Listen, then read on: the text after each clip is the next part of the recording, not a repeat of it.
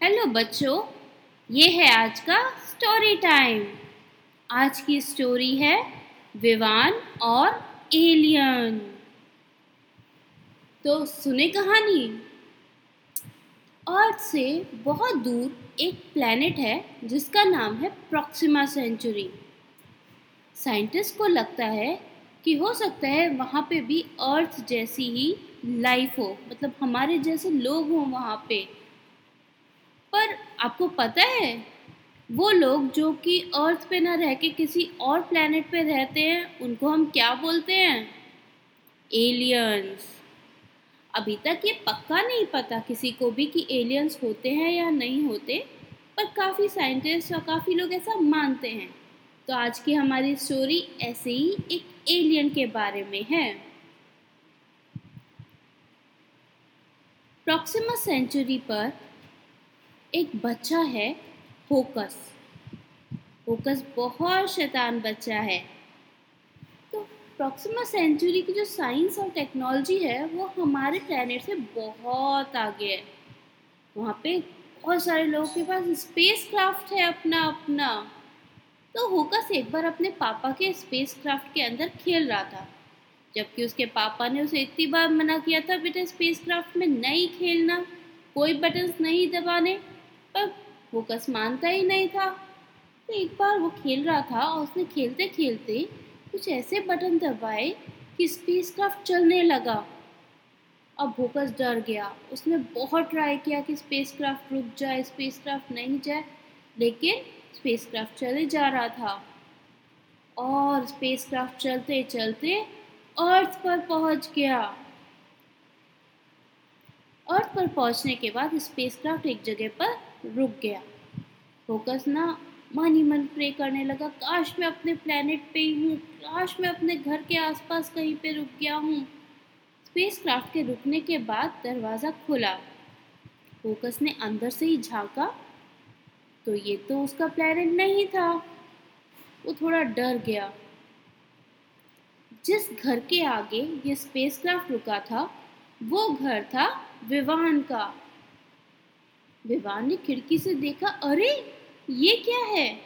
वो जल्दी से भागा भागा, बाहर आया।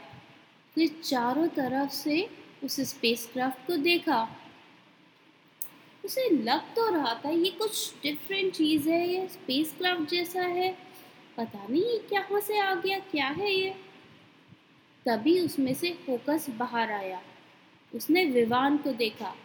विवान ने उससे पूछा, हेलो, तुम कौन हो? पर होकस कुछ समझ ही नहीं आया। क्योंकि होकस के प्लानट पे जो लैंग्वेज बोलते थे, वो डिफरेंट थी। होकस ने अपनी लैंग्वेज में बोला टेन टन टून पर विवान को कुछ समझ नहीं आया। अब दोनों एक दूसरे से बात नहीं कर पा रहे थे। तभी होकस को कुछ याद आया। उसके पापा ने उसको अपने पिछले बर्थडे पर एक वॉच गिफ्ट की थी। उस वॉच से कोई भी लैंग्वेज आइडेंटिफाई हो सकती थी और वो लैंग्वेज बहुत जल्दी से होकस को वो लैंग्वेज सिखा सकती थी। तो होकस ने फटाफट अपनी वॉच की सेटिंग चेंज की और फिर विवान की तरफ़ देखा।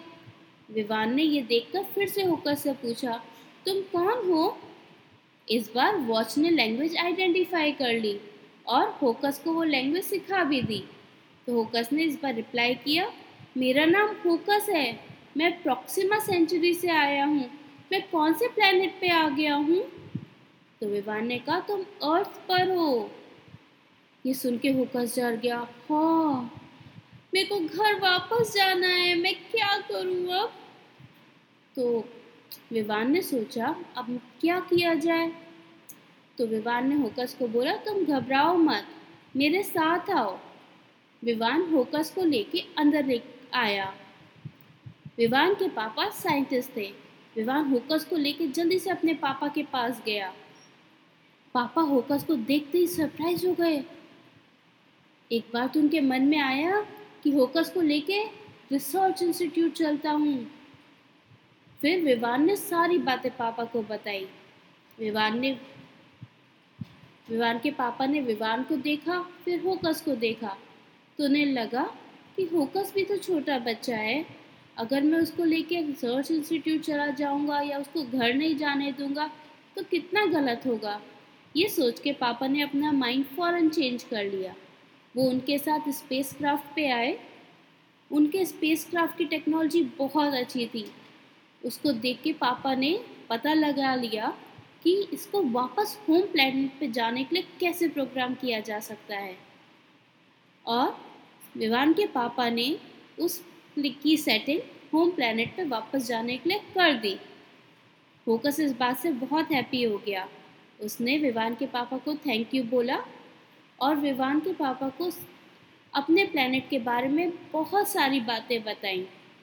और विवान ने अपने प्लेनेट के बारे में भी बहुत सारी बातें होकस को बताई ताकि उन लोगों को भी अर्थ के बारे में पता लग सके और अर्थ के बच्चों को भी प्रॉक्सिमा सेंचुरी के बारे में पता लग सके। इसके बाद फोकस को विवान ने रास्ते में खाने के लिए बहुत सारा सामान दिया और कुछ कुछ ऐसी चीज़ें दी जिससे वो लोग भी अर्थ के बारे में पता लगा सके। इसके बाद उन्हें आपस में बाय की और फोकस फिर वापस अपने घर पहुँच गया।